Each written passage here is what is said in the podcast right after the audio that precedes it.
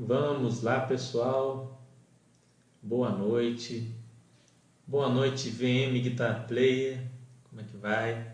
Boa noite, Francis Investidor. Como é que tá? Tio e boa noite. Floquinho 10, boa noite. Como vocês estão? Hoje, pessoal, a gente vai para a nossa terceira aula da nossa série sobre fundos imobiliários. Hoje vai, vai ter vários pontos importantes. Eu acho que é, quem prestou atenção na segunda-feira passada e na segunda-feira retrasada e conseguir absorver bem aquilo que eu passar hoje já vai estar apto a começar a investir. Eu vou mostrar para vocês um pouco de algumas ferramentas que a gente tem aqui na Baster.com também, que vão ser mais exploradas em, em aula prática e de análise, mas eu já vou começar a mostrar isso daí para vocês hoje.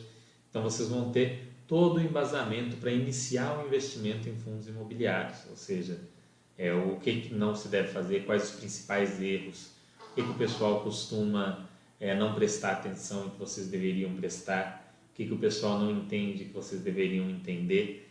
Enfim, hoje vai ser uma aula bastante interessante para somadas as duas anteriores vocês terem uma boa base para começar a investir em fundos imobiliários. Claro, estudem, leiam o FAQ aqui da Baster.com, é, leiam o meu livro sobre fundos imobiliários, leiam o livro do André Bassi, busquem conteúdo para entenderem o melhor possível antes de investir. Mas eu acho que hoje eu vou passar para vocês os principais erros, os principais riscos, os principais pontos sensíveis, então vai impedir vocês de fazerem grandes bobagens. Tá? Eu vou, gosto de esperar aqueles primeiros minutos, os primeiros 5 a 10 minutos, para o pessoal chegar, o pessoal receber notificação, é, receber a notificação do celular, o meu celular mesmo acabou de receber, então as pessoas vão recebendo notificação, vão abrindo aí no, no YouTube, no celular, na, na TV ou no computador, enfim, eu gosto de dar esse tempo para que o pessoal não perca o início e fique com o raciocínio quebrado. Enquanto isso, eu estou aí à disposição para responder perguntas de vocês ou para conversar sobre qualquer assunto aí até a gente chegar. Vou esperar mais uns 3, 4 minutinhos aí só para o pessoal ir chegando e a gente começar a tratar do nosso tema hoje, que são os indicadores, os erros e os riscos. Eu ia fazer é, três aulas separadas, mas principalmente quando falo de indicadores e erros, grande parte dos erros está ligado a indicadores. Então, colocar os dois juntos fazia muito sentido. E aí eu aproveitei para falar já dos riscos, né? É, e, e, tentar fechar isso daí. Então hoje vai ter bastante assunto, acho que vai surgir discussões interessantes aqui também entre a gente para desenvolver esse tema. Boa noite, Gui Souza, boa noite, Léo Lima, como é que vocês estão? Conta se você chegou a cometer alguns desses erros que você vai mencionar. Vou, vou contar sim.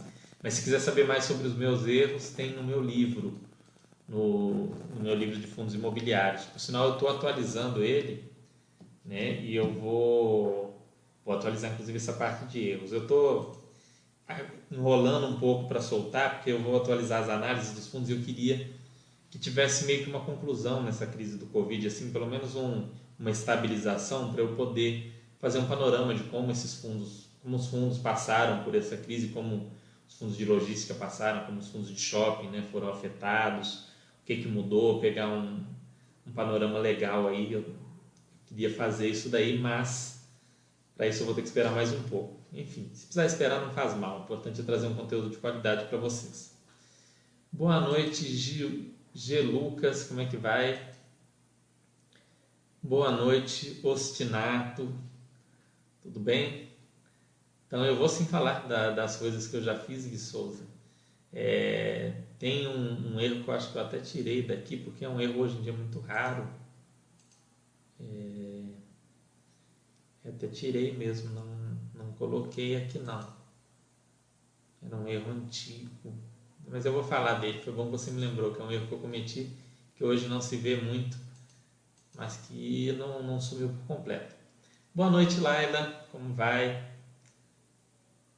Bom, pessoal, vamos esperar mais um pouquinho e a gente começa a abordar o nosso tema. Né? Vocês estão gostando dessa série? Deixem um feedback, vocês que têm uma opinião ou que acham que está faltando alguma coisa ou que estão gostando. Deixem um feedback para a gente lá na área de física da Basta.com. Eu vou explorar hoje essa área de física com vocês que eu vou mostrar algumas ferramentas interessantes. Mas deixa um feedback falando, olha, eu gostei, mas eu queria que incluísse mais tal coisa que ainda não foi falado, ou eu tô achando que tá, tá muito rápido, que tá muito lento, queria que abordasse tal assunto, queria que fizesse tal coisa, deixem um feedback. A gente acha bom, eu não acho ruim que vocês venham aqui e falem que vocês querem que mude, que acrescente, porque aí a gente faz um curso mais direcionado para aquilo que vocês precisam. É, Ostinato, não, pode perguntar, Ostinato. Eu gosto de deixar os primeiros minutos para a gente jogar uma conversa fora mesmo para o pessoal receber a notificação. Segundo alguns, é ruim para o cotista quando um FII faz emissão com preço abaixo do valor patrimonial. Poderia explicar o porquê? Hum, na primeira aula que eu falei disso, Ostinato, é, eu, eu dá, dá um pouco de trabalho explicar isso daí. Né? Eu, eu expliquei com planilha. Eu vou explicar isso num, num, numa aula própria. Eu vou pedir para você aguardar, porque eu vou. É um dos, dos temas que o pessoal, uma coisa que o pessoal fala muito, que é sobre emissões, e eu quero fazer um, um chat, acho que talvez o próximo até, antes de falar de análise. Não sei se vai vir análise antes ou depois, mas eu vou falar um onde eu vou falar de emissões e uma coisa que eu vou falar é sobre essa relação da emissão com o preço abaixo do valor patrimonial. Vou tentar resumir aqui para você, só para você não ficar sem resposta. Basicamente é o seguinte: é como se o valor patrimonial fosse é, o que o FII realmente tem. Imagina que o FII não seja um, um fundo de, de crédito, um fundo de imóveis, fosse um fundo de dinheiro. Tá? A princípio, o valor patrimonial seria a quantidade de dinheiros que ele tem. Então, um fundo onde cada cota tem um valor patrimonial de 100 reais, seria o seguinte, olha, cada cota são 100 reais. Todas as cotas são iguais, 100 reais. Se você fala para as pessoas, olha, você pode entrar no fundo comprando uma cota por 97, concorda que como todas as cotas têm que permanecer iguais, não tem mais como todas as cotas valerem 100? Se algumas pessoas compraram cota por 97, você vai ter que somar todo o dinheiro e dividir de novo. Então, aquele, aquelas cotas que valiam 100 reais cada uma passariam a valer 98 reais cada uma, 97 reais cada uma. Quando a diferença é muito pouca, eu não vejo um, um problema. Por exemplo, ah, o valor patrimonial é, é 100, fez a emissão a 99, até mesmo porque o valor patrimonial ele não é uma medida perfeita. Então, uma emissão próxima a esse valor para cima ou para baixo não é um problema, principalmente para cima, né? Para cima ninguém reclama, mas uma, uma emissão num valor muito próximo não é problema. O problema é se descasar muito. O valor patrimonial é 100, faz uma emissão a 80. Aí a gente diz que o cotista está sendo diluído, porque o patrimônio dele vai diminuir, o patrimônio dele por cota vai diminuir. Por isso que o pessoal, de maneira geral, não gosta. De maneira bem resumida, vai ter um, um chat sobre emissões, talvez o próximo ou talvez depois das análises. Acho que vale a pena talvez falar de emissão antes. Falando na, na, na palavra proibida, né, dá para a gente afirmar que a maioria dos FIIs mantém seus fundamentos de longo prazo? É... Não, Gui Souza, não dá para falar nada, é isso que eu estou dizendo. Por que, que, eu não atualizei o livro? Porque nós temos que esperar passar essa, essa crise da pandemia para ver como que os FIIs passaram por isso. Eu estou vendo a maioria se sair bem até o momento, mas enfim, ainda não acabou. Né? É como se estivesse no meio de uma guerra, ainda não dá para você traçar os vencedores e os perdedores alguns fundos apanharam mais do que outros. E eu quero incluir isso no livro, né? É, só que aí, para eu, se eu incluir isso agora, pode ser uma coisa que daqui três meses está diferente. Essa é muito a minha questão. Mas eu vou, mas eu vou tentar atualizar. Mas assim, é, alguns fundos vêm surpreendendo positivamente. Eu acho, em especial os de shopping, que eu particularmente achei que iam sofrer mais do que têm sofrido, não que não tenham sofrido, né? Laila falando, o formato está ótimo, você simplifica bem o tema e estou conseguindo assimilar todo o conteúdo. Muito obrigado. Ah, que bom, Laila. Esse é o objetivo. Se você está conseguindo, muito bom. Ostinato falando, entendi o raciocínio. Obrigado. Que bom, Ostinato. É porque, para eu te, te, explicar isso detalhadamente, eu ia ter que fazer um... Vai ter um... Eu vou fazer um, um chat só sobre emissões. Aí eu vou falar um pouco de IPO, vou falar sobre as emissões follow-on, o que, que o fundo faz, qual que é a diferença de uma emissão 400 para uma 476? A gente vai entrar naquele ponto de, de comprar FII como investidor qualificado ou não. Então vai ter um bem legal. Vou assistir os dois chats anteriores também, ainda não vi. Assista, Ostinato. Os dois anteriores são complementares esse aqui. O primeiro foi bem básico, falei o que é fundo imobiliário, como funciona. O segundo eu já expliquei mandato, segmento, gestão, o que é fundo de papel, de tijolo. Então, são bem. É, tá, a gente está seguindo uma ordem aí de ir evoluindo o tema. Fernando, qual o conceito da nova regra e antiga na guia reserva de emergência no Baster System? Antiga regra, Léo Lima, é aquela poupança anterior ao ano de 2012. Em maio de 2012 saiu uma medida provisória, posteriormente convertida em lei, que passou a determinar que a poupança ia render 70% da taxa Selic desde que a Selic estivesse abaixo de 8,5%. E acima de 8,5% ela volta a render 0,5% mais a TR. As poupanças, o dinheiro que havia em poupança antes daquela data, continua rendendo 0,5% mais a TR. São poupanças que é, ainda tem aquela rentabilidade antiga, tá? Então essa poupança antiga, tanto que você não consegue mais depositar nessa poupança antiga. E se você sacar, você não deposita de volta, porque não é, ela é uma regra muito mais benéfica né, para o investidor. Aquela poupança antiga está dando bem mais do que o Tesouro Selic. Ela dá hoje, acho que 150%, 160% do CDI, a poupança da regra antiga. Enquanto a poupança da regra nova dá 70% da Selic, a Selic está em 3, 4%. A Selic está em, em 2,75%. É, a Selic tem Vamos ver aqui quanto que está. Quanto que tá? Eu nem, eu nem acompanho variação da taxa Selic mais, pessoal. Já há muito tempo. Eu fico sabendo por alto. Eu vejo no dia, depois eu nem guardo. Aumento da Selic. Selic, o percentual vai estar é, tá 2,75. Pois é, dá, dá mais do dobro da Selic, a poupança antiga, entendeu? Canip 11 é para investidor qualificado segundo moral. Poderia explicar melhor? É isso que eu falei, G. Lucas, que eu vou fazer um chat específico sobre essas questões das emissões. Mas basicamente significa que para comprar o Canip 11 você precisa ter ou mais de um milhão de reais investido ou ter alguma certificação que te torne um investidor qualificado, como CNPI, é, CEA, CGA, enfim, alguma certificação que te torne investidor qualificado ou então mais de um milhão de reais investidos. Aí você pode comprar as cotas do Canip. Caso contrário, você não pode comprar. Às vezes a corretora vai permitir ali que você ponha a ordem, mas não deveria. A corretora não poderia permitir que você fizesse isso, ok? Simplificando é isso. Tem mais de um milhão, pode comprar à vontade. Tem as certificações, pode comprar à vontade. Não tem, a princípio você não poderia comprar.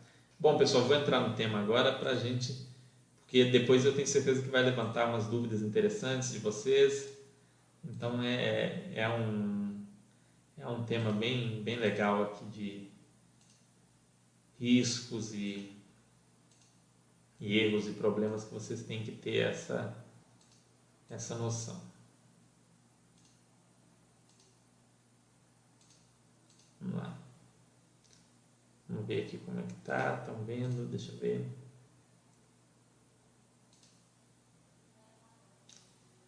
Sim, ficou melhor assim. Vamos lá.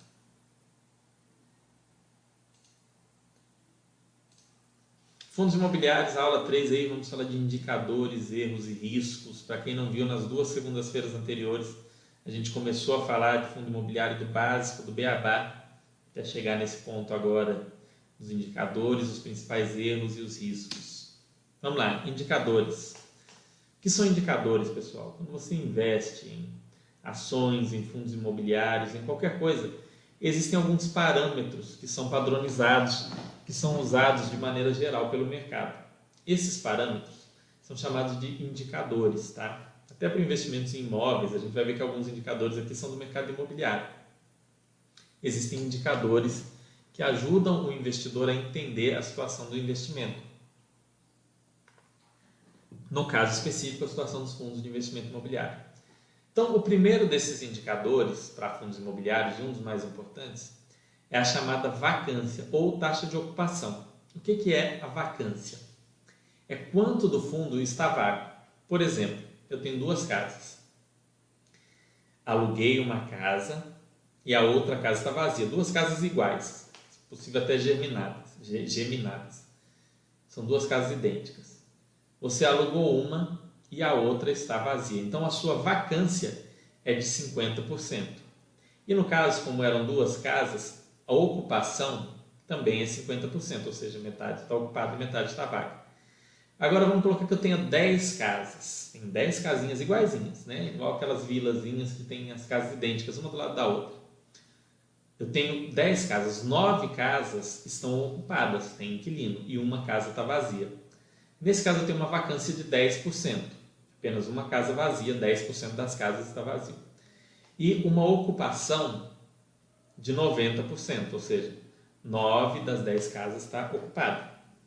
Essa é a lógica de vacância e ocupação. Só que aí vocês vão encontrar nos relatórios, e pode deixar vocês confusos, os termos vacância física e vacância financeira. Por que, que existem esses dois? Basicamente, a vacância física ela trata da área do fundo, metros quadrados, enfim. Quanto da área do fundo está vago, né? vacância física. Já a financeira fala do potencial de renda do fundo, ou seja, o fundo poderia pagar, né, vamos colocar é, um real por cota, mas ele está pagando 80 centavos. Ele tem uma vacância financeira de 20 centavos, ainda que a vacância física seja maior ou menor do que isso. E por que, que essas vacâncias se descasam normalmente? Bom, tem vários motivos para isso. Vou tentar trazer aqui para vocês os principais, tá? Provavelmente vai ter algum que eu não vou pensar, mas vamos lá. Primeiro, quando eu tenho dois imóveis, um está vago e o outro está ocupado, aquele que está vago não só deixa de receber a receita de aluguel, naturalmente, está vago, ninguém está pagando aluguel, não vou receber. Como também ele gera uma despesa, ele vai te gerar é, uma despesa com condomínio, uma despesa com, com manutenção para manter ele bem para conseguir alugar, uma despesa com um eventual é, imposto e tudo mais, que o inquilino estando ali, ele pagaria o IPTU, ele pagaria é, o condomínio, ele pagaria as contas de água, luz, etc. Então, além do imóvel não dar receita, quem tem imóvel alugado sabe, quando ele está vazio, ele além de não dar receita, ele dá alguma despesa, mesmo que pequena. Então, isso faz, torna desproporcionais, mesmo sendo dois imóveis idênticos. A vacância física e financeira não vão bater. Um, uma outra situação é o seguinte: eu tenho dois imóveis os dois têm mil metros quadrados. Um está alugado e o outro está vazio, tá? Só que um deles, o que está alugado, fica na Faria Lima, em São Paulo. E o outro de mil metros que está vazio, ele fica lá no norte de Minas, lá em, em Buenópolis, em Bocaiúva, tem lá, e ele está vazio. Provavelmente, esse fundo ele tem uma vacância física de 50%. Mil metros está alugado, mil metros está vazio. Mas provavelmente a vacância financeira desse fundo é de 1% ou 2%. Porque um aluguel de um imóvel de mil metros na Faria Lima é 100, 200 vezes maior do que o aluguel de um imóvel de mil metros em Buenópolis. Então você vai ver ali uma vacância física de 50% e uma vacância financeira minúscula de 2, 3%. Claro, eu estou colocando aqui um exemplo extremo para vocês. Normalmente não vai ter uma discrepância tão grande da, da, da, localização ou da qualidade dos imóveis, mas vai ter alguma. Então, às vezes, você tem dois imóveis de mil metros, sendo que um aluguel por metro quadrado é de 100 reais e o outro aluguel por metro quadrado é de 50 reais. Isso existe no nosso mercado de fundos imobiliários. Tá? Outra questão aqui, inadimplência. Inadimplência é um outro indicador muito importante, ok? E vem complementar a análise de vacância. Aí eu tenho um fundo lá que a vacância dele é zero. Nossa, que beleza, né? Ninguém, não tem nenhum imóvel vazio, mas ele tem uma inadimplência de 40%. Então a situação é complicada. Provavelmente eu tenho um ou mais inquilinos ali muito ruins, muito complicados, que não estão pagando. Tá? A inadimplência a gente viu uma, um aumento dela atualmente com a pandemia, com essa crise toda. Então tem esse lado da inadimplência. É diferente da vacância. Podem todos os imóveis estar ocupados, mas o inquilino não está pagando em dia, não está pagando direitinho. O melhor exemplo da inadimplência é o senhor Madruga do Chaves. Né? O senhor Madruga, ele tem ali, ele ocupa o imóvel, mas ele não paga o aluguel. Né? Poderia dizer que o senhor Barriga está ali sem vacância, mas com uma alta inadimplência. Então, a inadimplência é um outro problema que os gestores costumam informar no relatório gerencial e eles põem normalmente a inadimplência líquida. O que é inadimplência líquida? Eu tinha três meses atrasado de aluguel para receber. Aí eu recebi dois. Só que eu recebi dois, mas atrasou mais um. Então, ó, atrasou um e recebi dois. Então, a inadimplência líquida naquele mês vai ser negativa. Eu estou com uma inadimplência de menos X%. Como é que a inadimplência pode estar negativa? É porque eu recebi atrasados. Tá? Ainda que alguém atrasou, mas o que eu recebi de atrasados fez com que o total que eu recebi de aluguel nesse mês é mais do que o do meu 100% ocupado. Entenderam? Vamos tentar exemplificar de maneira mais detalhada. Eu tenho cinco casas, uma delas, é, as cinco deixaram de pagar aluguel no mês passado. Tá? Então eu tive uma inadimplência de 100% no mês passado. Aí nesse mês, é, as cinco pagaram em dia e duas pagaram o atrasado do mês anterior. Então, estou com uma inadimplência de menos 40%. Eu recebi os 100% desse mês e ainda tem 40% que estava atrasado e que eu recebi. Entenderam? Esse é o ponto. Duration. Duration é um número, é um termo cada vez menos usado, porque os gestores eles vêm tentando de maneira inteligente, de maneira é, muito legal, se aproximar do investidor, da pessoa física, daquela pessoa não formada em finanças, né? para explicar a ela o que, que como que funciona o, o, fundo, quais são os dados do relatório. Hoje é muito utilizado o termo prazo médio. Esse é um termo que vocês vão encontrar nos fundos de papel, nos fundos de CRI principalmente. E o que, que é isso? Isso é uma média ponderada entre o vencimento daqueles muitos CRIs e o valor de cada um. Então, por exemplo, eu tenho, eu tenho dois fundos. Um vence daqui um ano e ele corresponde a 10% do, do fundo. O outro vence daqui 10 anos e ele é 90% do fundo. Então eu tenho que fazer o, a média ponderada para saber qual que é, é, o meu prazo médio de locação. Eu vou fazer lá é, 10 vezes 9, 90, mais. Como é que é? 10 vezes 9, 90%. 90% dos aluguéis vencem daqui a 10 anos e 10% vence daqui um ano. Então, esses 90% tem, tem peso 9. Então, a gente vai pegar 10 vezes 9, 90, mais 1 vezes 10, 10, 100.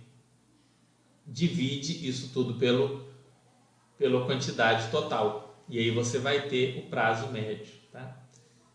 É, colocando, vou colocar em números isso para vocês, porque eu acho que vai ser melhor aqui para vocês entenderem, tá? Não fica muito teórico. Deixa eu compartilhar aqui uma tela de Excel com vocês. Só para vocês entenderem.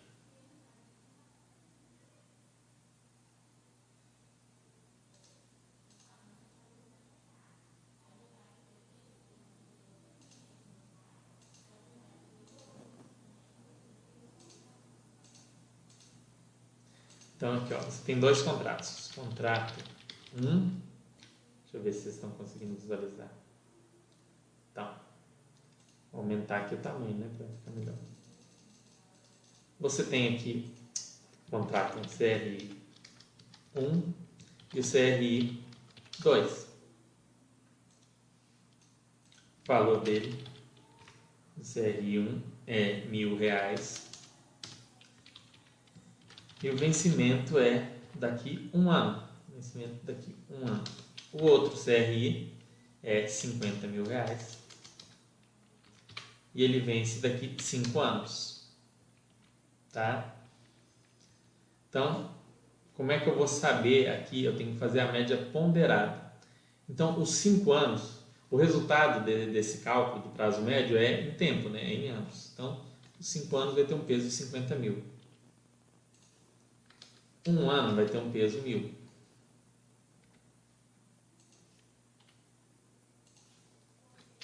Esse resultado você soma aqui e divide por 51 mil. Aqui você teria um prazo médio de 4,92 anos. Entendeu? Então eu posso dizer que a minha carteira tem um vencimento, né, a carteira de CRIs do fundo tem um vencimento médio, um prazo médio de 4,92 anos.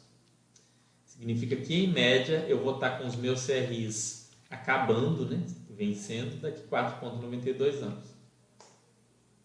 Ok? Vamos voltar lá para a imagem, que aí a gente, a gente trata de mais termos aqui.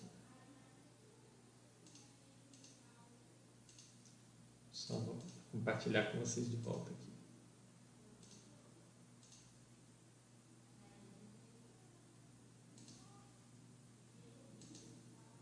Então, é o seguinte, e, e o que, que é, é bom ou ruim no duration? Aí você vai avaliar.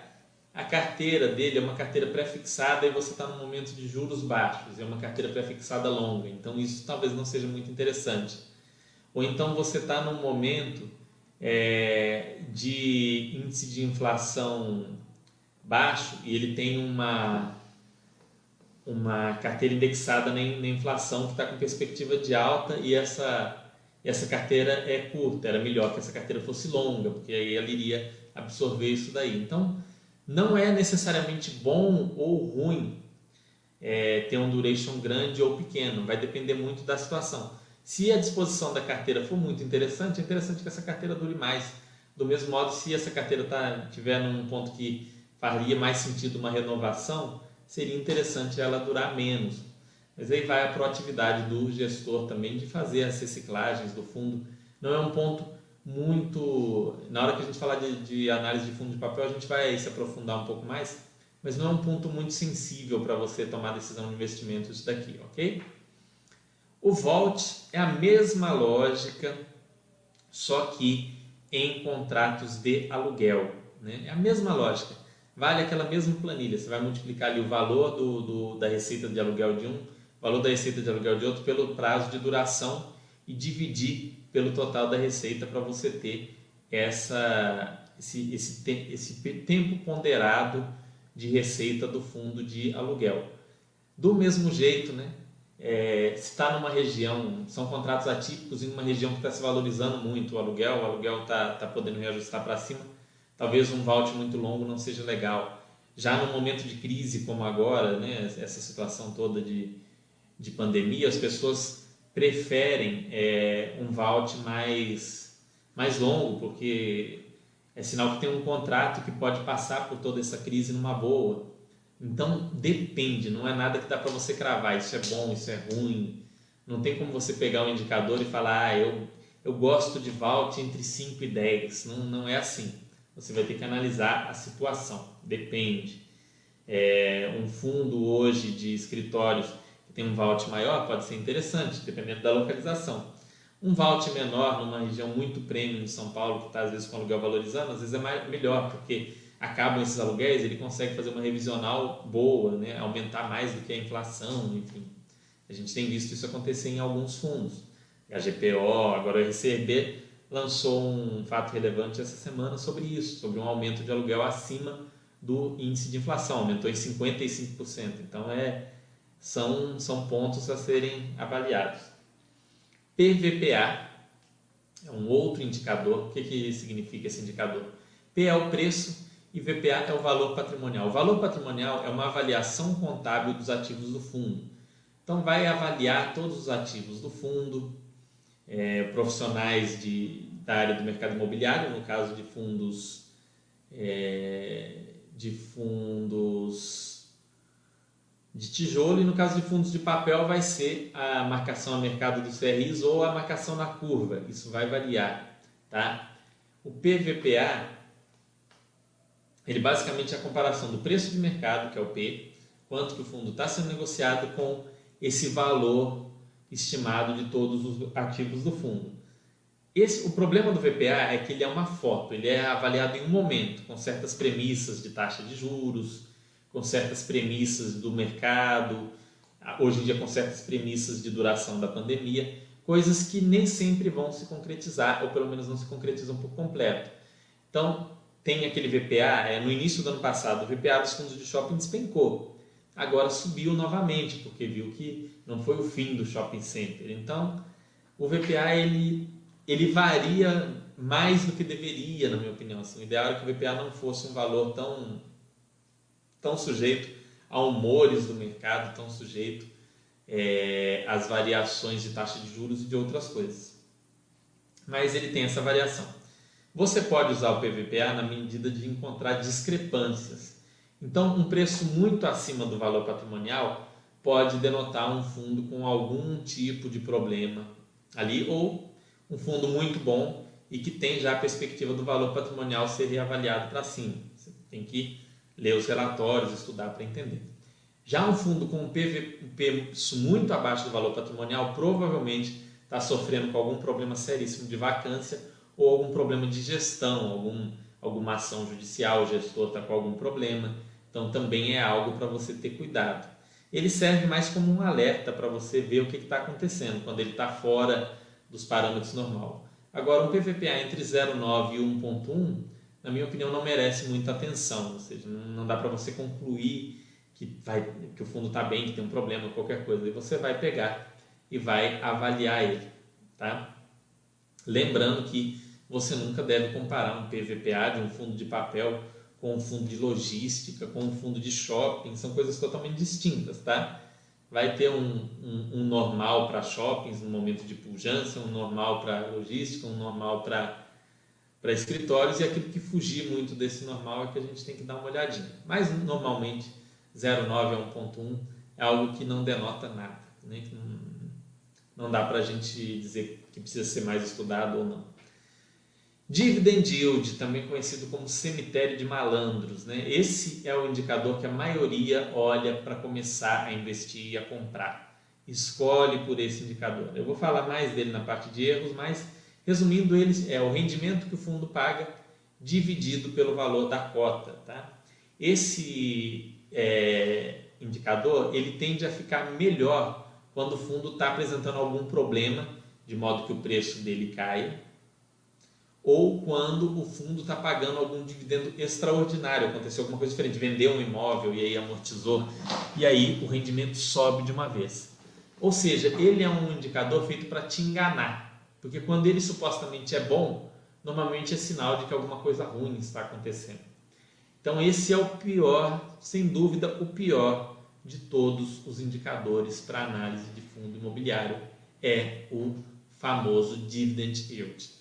Eu, hoje em dia, atual, quando eu comecei, eu cometi erros ligados a esse, esse indicador, a gente vai falar disso, mas hoje eu nem olho esse indicador mais para escolher fundo imobiliário. Não é um indicador que entra na minha análise. Ele não entra, nem para fins de desempate, não entra.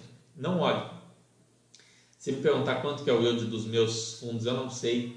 Quanto que é a média do mercado, eu não sei. É um indicador que eu não olho, porque ele é, é uma verdadeira armadilha, é um indicador perigoso.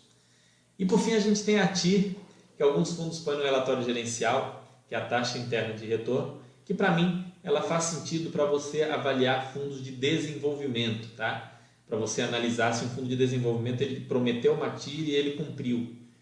Vamos colocar aí uma gestora, vamos colocar a Quineia. A Quineia, de tempos em tempos, ela lança fundo de desenvolvimento. E aí você começa a acompanhar os fundos de desenvolvimento da Quineia e vê ali que ela sempre promete uma TIR, sei lá, de 16% ao ano, e quando termina aquele fundo de desenvolvimento, ela entrega aquilo, ela entrega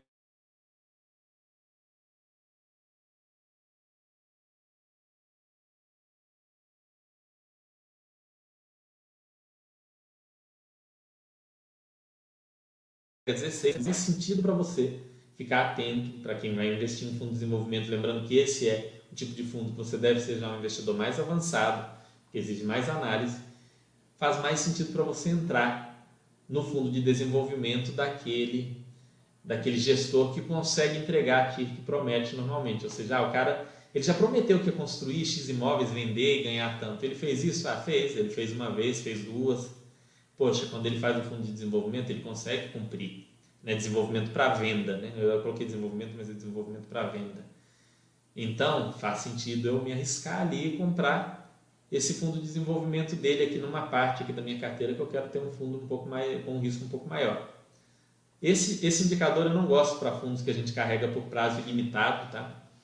Eu prefiro avaliar para fundos que a gente põe no nosso patrimônio para ficar com eles indefinidamente. Eu prefiro avaliar vacância, ocupação, número de imóveis, localização de imóveis, né, que não são indicadores, mas são é, pontos a serem avaliados. A inadimplência, sem dúvida, né, principalmente a histórica. É, o vault, né, em alguns casos a gente pode olhar, mas como eu disse, você tem que olhar com atenção, porque ele não necessariamente é bom ou ruim. Um, um fundo de um segmento, um fundo de shopping, fundo de shopping não, porque fundo de shopping é muitos contratos, então eles nem costumam divulgar isso daí. Mas pode ter um fundo de logística que está numa determinada região e aquela região está num momento muito pujante, muito bom, e aí um vault pequeno nele é ótimo. Aí já tem uma outra que está numa região que está passando por uma crise, nela um vault longo seria muito mais legal. Então não dá para você pegar e cravar assim, ó, é bom 5 anos, é bom 10 anos, não existe. Vamos lá, passando um pouco dos indicadores. Vamos entrar nos erros, já começando pelo indicador aqui, pelo yield, que é a compra pelo retorno em dividendos. Você comprar aquilo que tem maior dividend yield. Em 2019 e 2020 eu vi muita gente, mas muita gente comprando um fundo que estava com yield acima de 1, 1,5%, chegou a passar de 1,5%, que é o XP Macaé. Não estou dizendo que o fundo é bom ou ruim, mas a pessoa comprou com a lógica de que iria receber 1,5% ao mês, 1% ao mês do, do fundo na, na forma de dividendos. Porém, a Petrobras já havia anunciado que devolveria o imóvel e o fundo ficaria totalmente vago, já era algo sabido. Mas o indivíduo que pegou e olhou lá o yield, só olhou o yield mais nada, falou, não, achei a, a fonte de ouro, né? Vou pegar o meu dinheiro ó, e, e vou comprar isso daqui. Vou, vou vender meu imóvel e colocar nisso daqui, vou pegar... Então é muita gente que eu vi que analisou só pelo yield. Não fez nada além de olhar isso. E aí se lascou. Não saber qual é a estratégia, o objetivo do fundo, não saber no que, que o fundo investe. Ah, não sei se esse fundo investe em CRI, não sei se esse fundo investe em imóveis, não sei se esse fundo investe em galpões, não sei se os galpões são logísticos ou industriais, não sei se ele investe em lajes corporativas, não sei se ele investe em shoppings, não sei nada. Outro dia, uma pessoa veio me perguntar sobre as vagas de garagem do fundo Iridium. Para vocês que têm mais tempo de investimento, que conhecem da, dos, dos, fundos imobiliários que a gente tem à disposição, sabe que o Iridium é um fundo de CRI. Então ele não tem vagas de garagem. Não, não tem nenhum problema com as vagas de garagem do Iridium, né? Porque ele não tem nenhuma vaga de garagem. Ele é um fundo de CRI. Ele não tem um problema de não ter garagem, ou de ter garagem, ou de não ter movimento no estacionamento. Não existe isso. É um fundo de papéis, de recebíveis.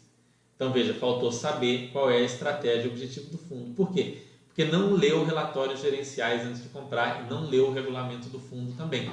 Então não fazia ideia de no que, que o fundo investia. Comprou pelo quê? Pelo yield. Porque viu um yield alto no fundo, comprou e depois foi verificar as vagas de garagem do fundo de papel. Acontece mais do que vocês imaginam, muito mais do que eu gostaria ou do que outras pessoas aí no mercado que tentam ensinar alguma coisa gostaríamos. Vender porque o rendimento caiu ou comprar porque ele subiu. Entra também aqui na lógica do yield. Ah, Fernando, caiu a renda, o fundo pagava um real ano passado, agora está pagando 80 centavos, olha que porcaria. Mas aí você não, não reparou que o fundo está pagando menos porque está fazendo uma obra. Ou que ele teve que dar desconto para algum bom inquilino, porque a gente vem passando por uma crise muito séria ou enfim, mil outros motivos que podem levar a ter caído o rendimento, não significa que o fundo não presta. Às vezes, cair o rendimento foi uma escolha muito inteligente. Eu gosto de usar, nesse caso, o meu próprio exemplo do último imóvel onde eu morei. Eu morava lá num imóvel aqui perto e eu queria. É... Eu lembro, não sei se vocês, quem acompanha o há mais tempo, lembra que ficava uma rede atrás de mim, era no outro imóvel. Eu queria permanecer morando lá. Acabou o contrato de locação, os proprietários falaram: olha nós vamos subir esse aluguel acima né, do, do IGPM, do, do, do, do IPCA e tudo.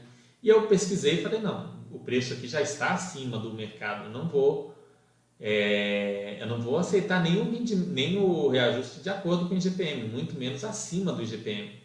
E aí tem mais, não, porque a gente precisa do dinheiro, a gente não pode abrir mão do reajuste, não tem a menor chance de abrir mão desse reajuste. Falei, tá bom, então eu vou embora. Aí comecei a olhar o outro imóvel, foi esse aqui, olhei com um amigo meu esse imóvel. Quando eu fechei, eles falaram: não, a gente deixa você ficar então, já que você né, é, quer, quer manter, como você paga direitinho. Eu estava lá anos, nunca tinha atrasado um aluguel sequer, nenhum aluguel.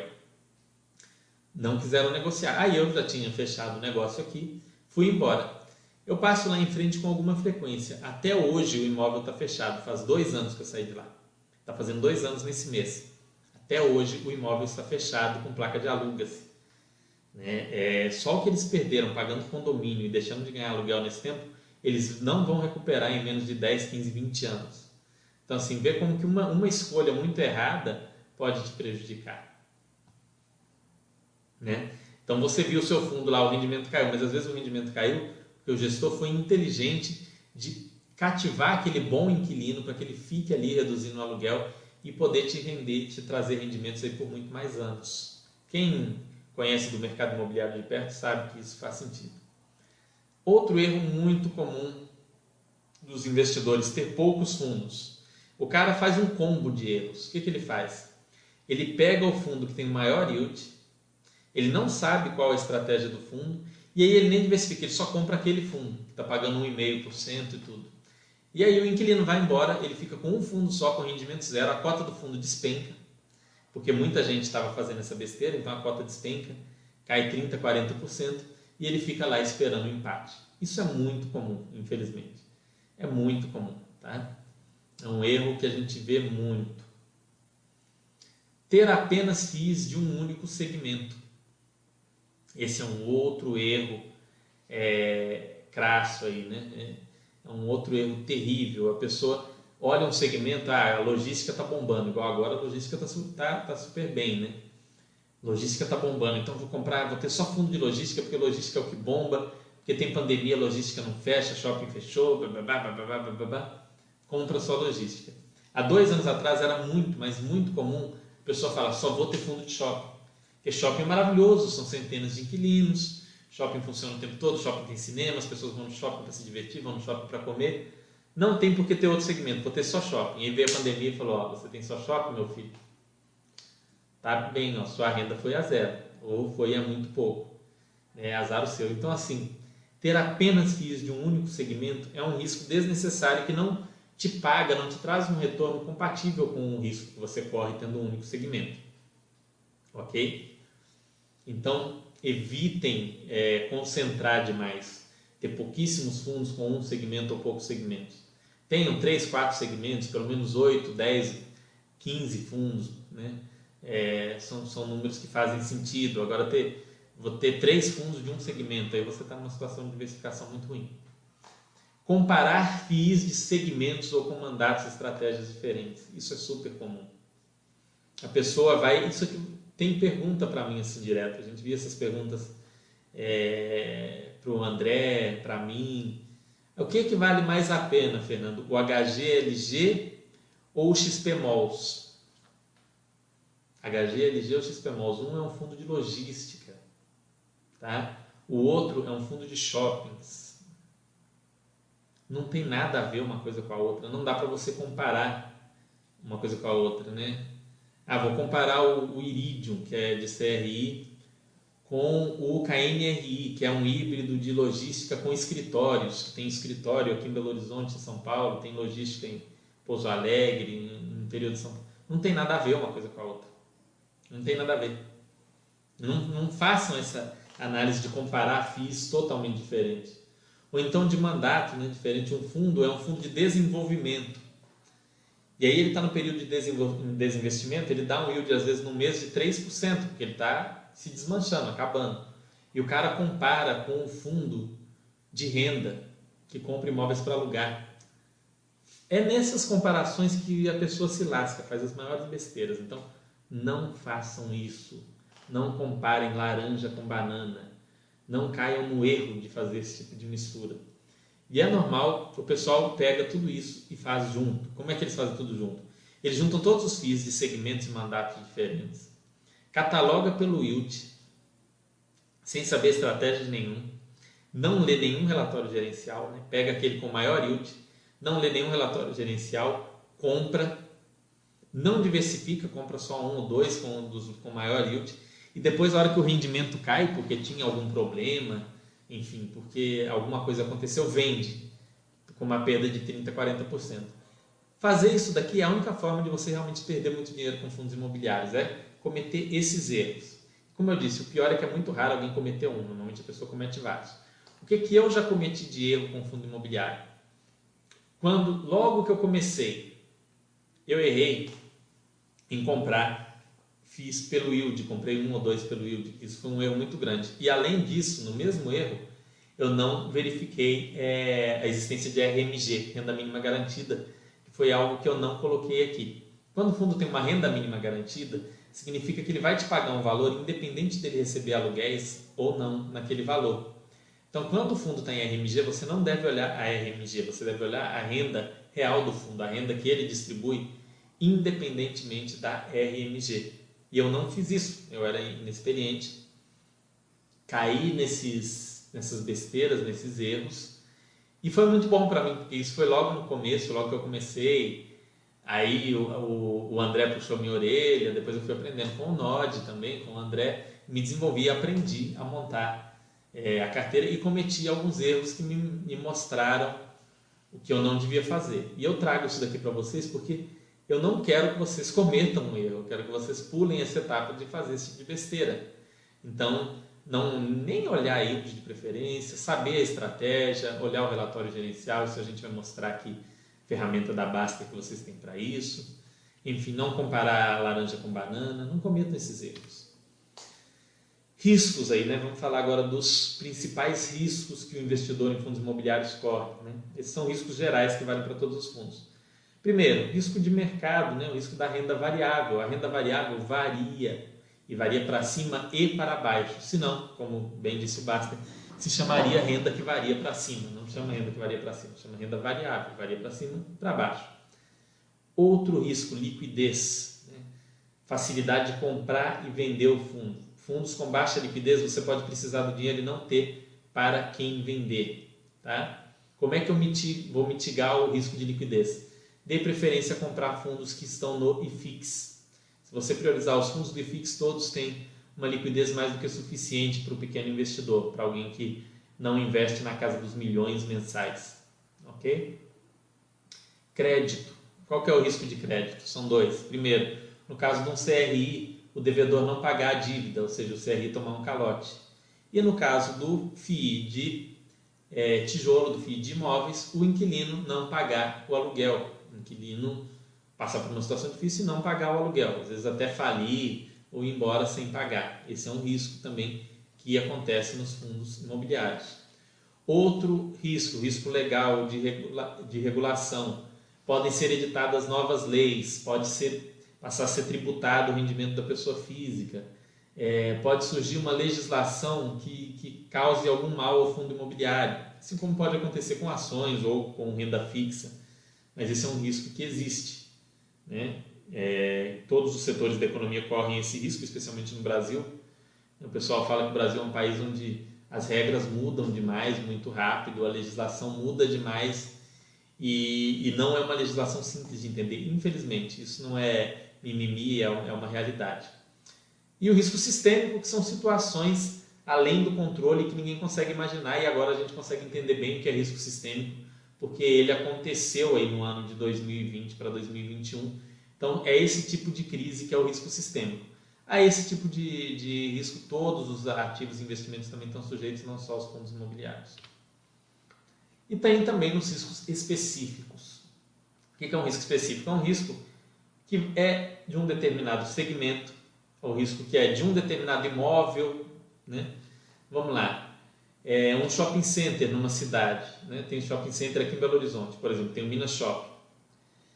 Poderia, é, o que, que representou um risco para o Minas Shopping anos antes dele ser um fundo imobiliário? A construção do shopping estação, que foi mais ou menos lá perto. Muita gente pensou, ah, agora o Minas Shopping vai ficar numa situação complicada, porque vai ter um outro shopping com metrô dentro dele é, e mais moderno.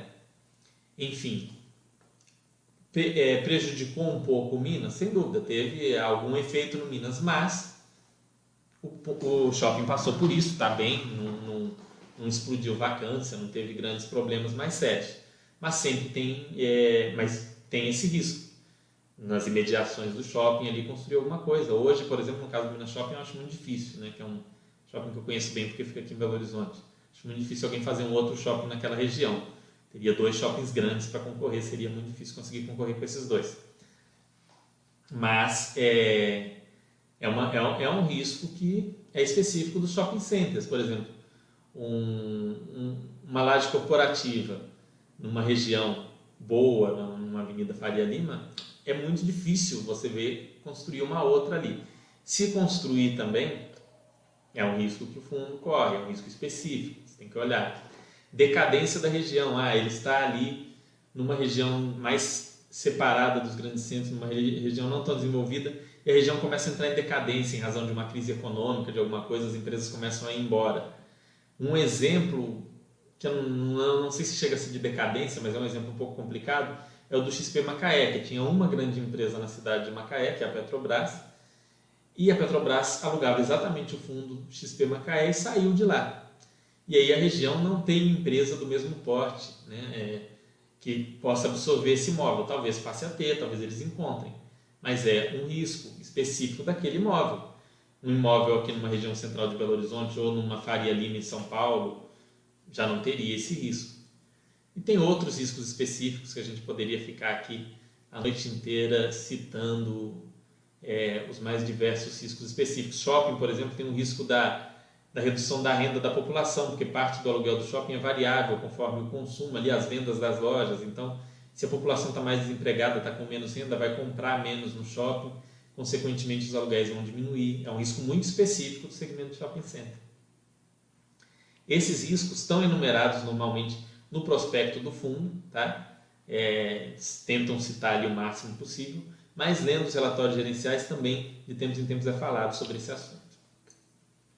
Onde você vai encontrar o mandato, o segmento e o tipo de gestão do fundo? No regulamento. O regulamento é o primeiro documento que você vai ler para ter um contato com o fundo. Lá vai dizer se é um fundo de renda, se é um fundo de desenvolvimento, que aí você tem que ficar com os dois é, olhos muito atentos, né? tem que ficar ali com as orelhas bem em pé, bem atento, no caso do mandato de desenvolvimento.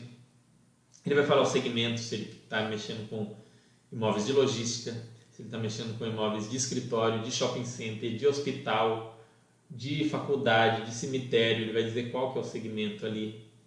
O tipo de gestão, se é uma gestão passiva, ou seja, se ele vai enumerar ali todos os imóveis, falar, vou investir nisso, ponto, acabou. Ou se é um fundo de gestão ativa que vai falar, olha, eu vou ter ganhos com compra e venda de lajes corporativas, vou comprar para aluguel, mas vou realizar um lucro de venda, comprar outro, vou poder fazer movimentações na carteira.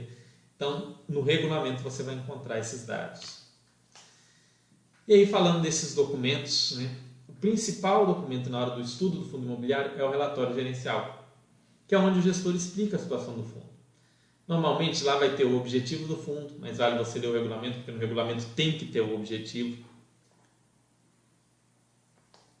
vai ter estratégia, como que ele vai alcançar aquele objetivo, o que, que ele está bolando ali. Ah, é, vamos dar um, um, exemplo do Rio Bravo Renda Corporativa.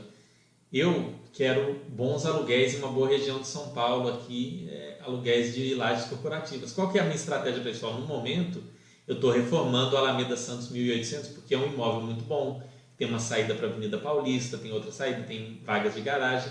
Então eu estou retrofitando, né? Tô fazendo todo um retrofit nesse imóvel, porque eu entendo que eu vou conseguir locar ele por um valor de metro quadrado muito mais interessante do que se eu comprasse um imóvel da mesma condição. Então isso é uma estratégia, vai estar lá no regulamento explicando, mostrando a evolução do, do que ele vem fazendo. Com o tempo a gente vai perceber se eles vão conseguir, por exemplo, implementar essa estratégia do Alameda Santos 1800 ou não. Vai falar quais são os ativos do fundo, vai falar, olha, esse fundo tem 10 shopping centers. O shopping ele tem o Parque Dom Pedro, ele tem o, o Patigenópolis, ele tem o Minas Shopping, ele tem o Shopping Contagem, ele tem isso, isso, isso. Vai estar lá escrito quais são os ativos do fundo. Tá? Mesmo quando são muitos ativos, aí eles, eles põem mais resumido, mas vai ter ali para você ter uma ideia. Vai ter o retorno histórico do, do fundo, que é um ponto, como eu disse, para vocês olharem ali, principalmente no desenvolvimento, né, para a venda você olhar a TIR, ver o, que, que, o que, que teve, o que, que não teve. Vai falar, se for um bom gestor, ele vai falar dos problemas que o fundo vem passando e como ele está lidando com aqueles problemas. Exemplo, o Gran Plaza, que está passando por uma. É, teve uma notificação da Receita, ser enquadrado como pessoa jurídica. E lá no relatório gerencial, a Rio Bravo fala: olha, fomos notificados na data tal, contratamos o advogado, teve a ação, a gente está recorrendo, a Receita entende tal coisa, mas o fundo entende diferente, o cotista aqui também entende diferente. Ele vai falar e você pode ler ali para entender. Pode ser que você concorda, pode ser que você ache, ah, não, isso aí é bobeira. Então você tem que analisar, mas para ter uma opinião você tem que ler antes. Quanto mais completo e transparente, melhor. Leia de 6 a 12 ao menos. Leia pelo menos 6 a 12, entendeu? Não lê um. Ah, vou ler o último relatório gerencial, Fernando. Gostei, vou comprar o fundo. Você não tem uma base boa com a leitura de um apenas. O, a Rio Bravo ela deixa um disclaimer no final muito legal falando isso. Olha, antes de tomar uma decisão de, de investimento, leia pelo menos seis relatórios gerenciais. Não leia não leia um só, não. Tá? Leia, leia vários aí. Não toma decisão de investimento só com base em um relatório gerencial.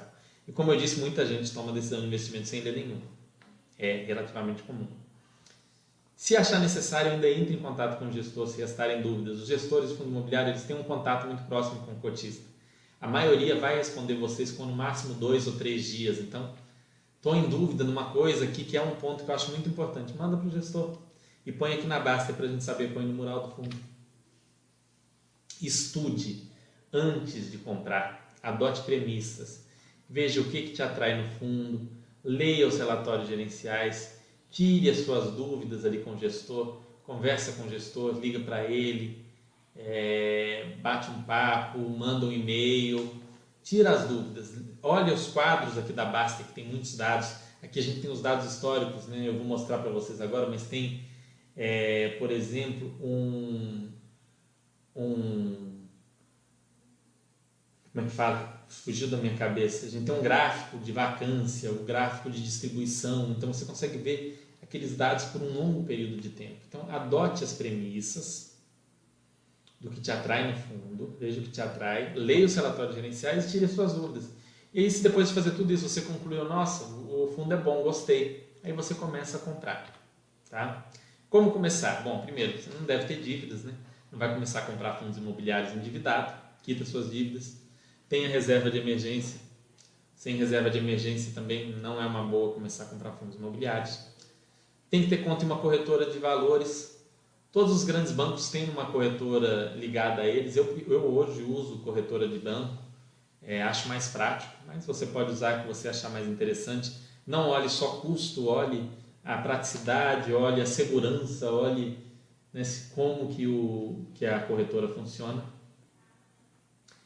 Estudar os fundos, fundos multi-multi, mais de cinco imóveis e mais de 5 quilos para vocês começarem, tá?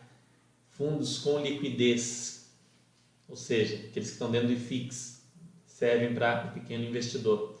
Leia 12 últimos relatórios gerenciais e o mural da Basta. E comece pequeno, compre uma cota, duas, não precisa chegar ali e colocar 100 mil reais, 50, enfim. Vai começar comprando 5 cotas, 10, não, não, precisa comprar muita coisa.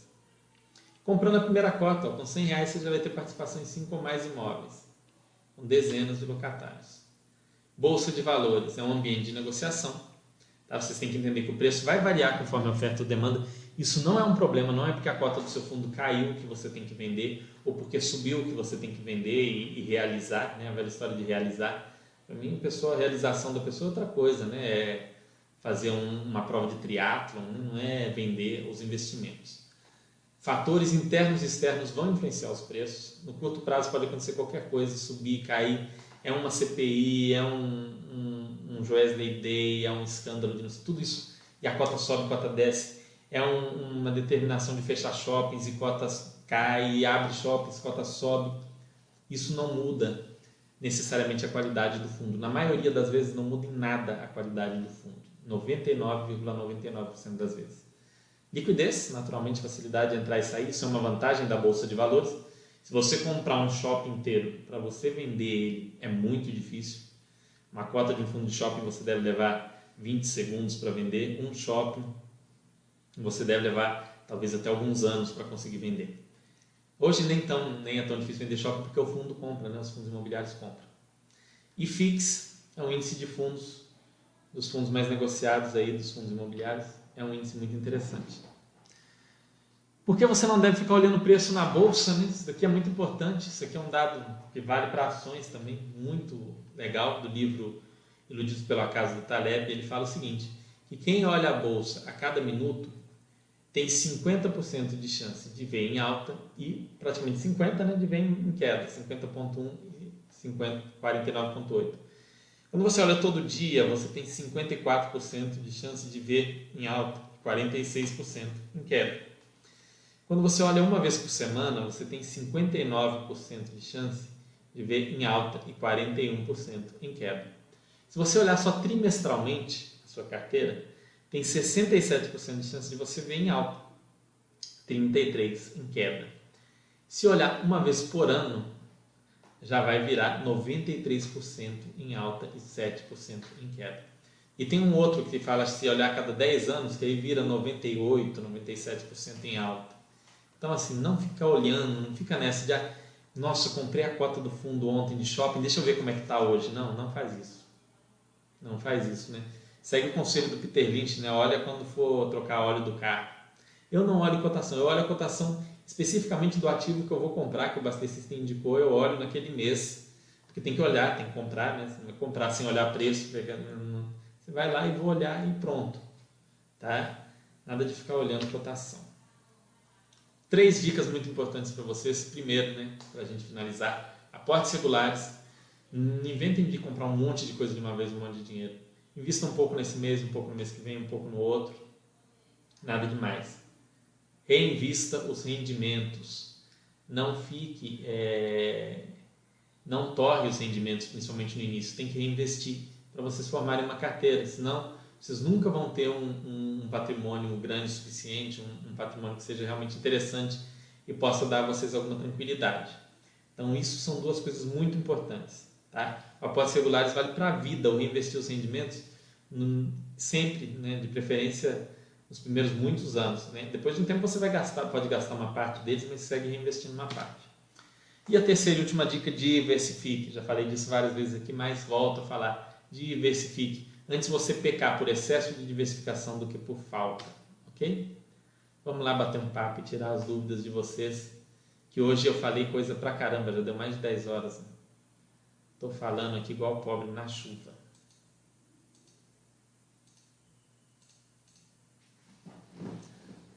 Hum, vamos lá. Boa noite, Rob FM, sempre aqui com a gente também. Boa noite a todos, grande Fernando. Obrigado por todo esse material sobre fios, tudo que eu acho que seria Entendi aqui, muito obrigado. Que bom, mestre. Que bom que estou podendo te ajudar aí a aprender aí conceitos aí. Né? O grande mestre aí que inverte a, o fluxo das cachoeiras de Rosan. Rode caiu, voltou. Fernando jogou praga no proprietário do antigo imóvel. É... Pois é, não, eu fico com dó, na verdade eu fico é com dó, Rob. É, eu acho complicado isso aí. Mas vocês veem que às vezes você vai olhar e vai falar, nossa, como o fundo é idiota, né? Negociou um aluguel menor, baixou o preço do aluguel. Mas ele poderia não baixar e ficar com o imóvel vago por anos. Acontece com fundos imobiliários, inclusive. Francis falando, errei então. Como saber se tenho que me desfazer de um fundo mal escolhido? Primeiro, Francis, você vai fazer toda essa análise que às vezes você não fez. Você vai ler os relatórios gerenciais, vai avaliar é, o histórico do fundo, o histórico da gestão, os ativos. E aí vamos supor, você concluiu que o fundo não é bom. Você não precisa vender ele de uma vez, você pode deixar ele em quarentena. E aí você vai saindo aos poucos. E aí sai o próximo relatório gerencial, ele reforça, ele confirma o que você pensava, você vende um pouco.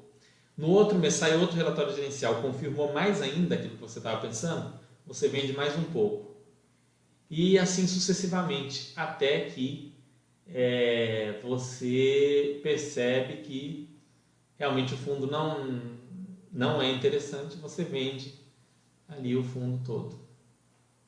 Rode falando, outro erro também é concentrar tudo na mesma gestora. Sim, Rode, é um erro concentrar tudo na mesma gestora, ainda que o CNPJ do fundo, como a gente já falou, é distinto do administrador e do gestor, é, é bom você ter mais de um gestor, mais de um administrador, porque se um deles fizer alguma coisa muito errada, algum, não, não afeta todos os seus investimentos. Então, diversifiquem.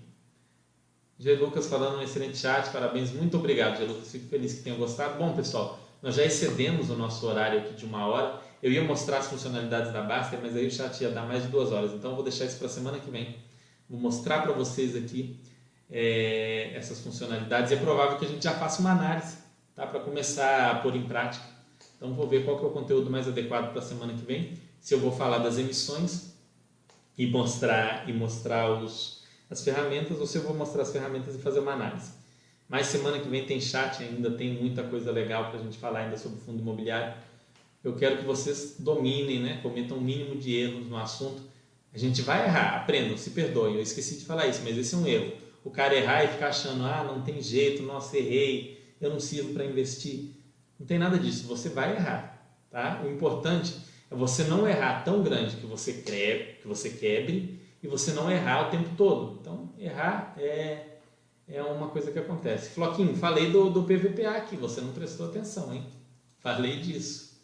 É, o PVPA, ele é um indicador que mostra ele serve para mostrar coisas estranhas, que está acontecendo alguma coisa estranha. Só o PVPA muito fora do, do, do número 1 ali, ou da média do mercado, indica que tem algo estranho. Não necessariamente que o fundo é bom, ou que o fundo é ruim, ou que o fundo está barato, ou que o fundo está caro. Que bom que gostou também, FF 2019. Bom, pessoal, muito obrigado. Espero que tenham gostado, espero ter ajudado vocês a entender um pouco mais sobre esse mundo dos fundos imobiliários ajudado vocês a fazer escolhas mais acertadas, né? a entender que tem, a gente pode cometer erros e acertos, mas para isso a gente tem que estudar, tem que entender um pouco melhor. E aí eu estou passando para vocês os principais pontos para vocês não cometerem erros muito sérios. Então, muito obrigado pela presença de todos e na semana que vem a gente está de volta dando sequência com essa série. Vai trazer, sem dúvida, alguma coisa que agrega mais ainda na capacidade de vocês de escolha e de análise de fundos imobiliários.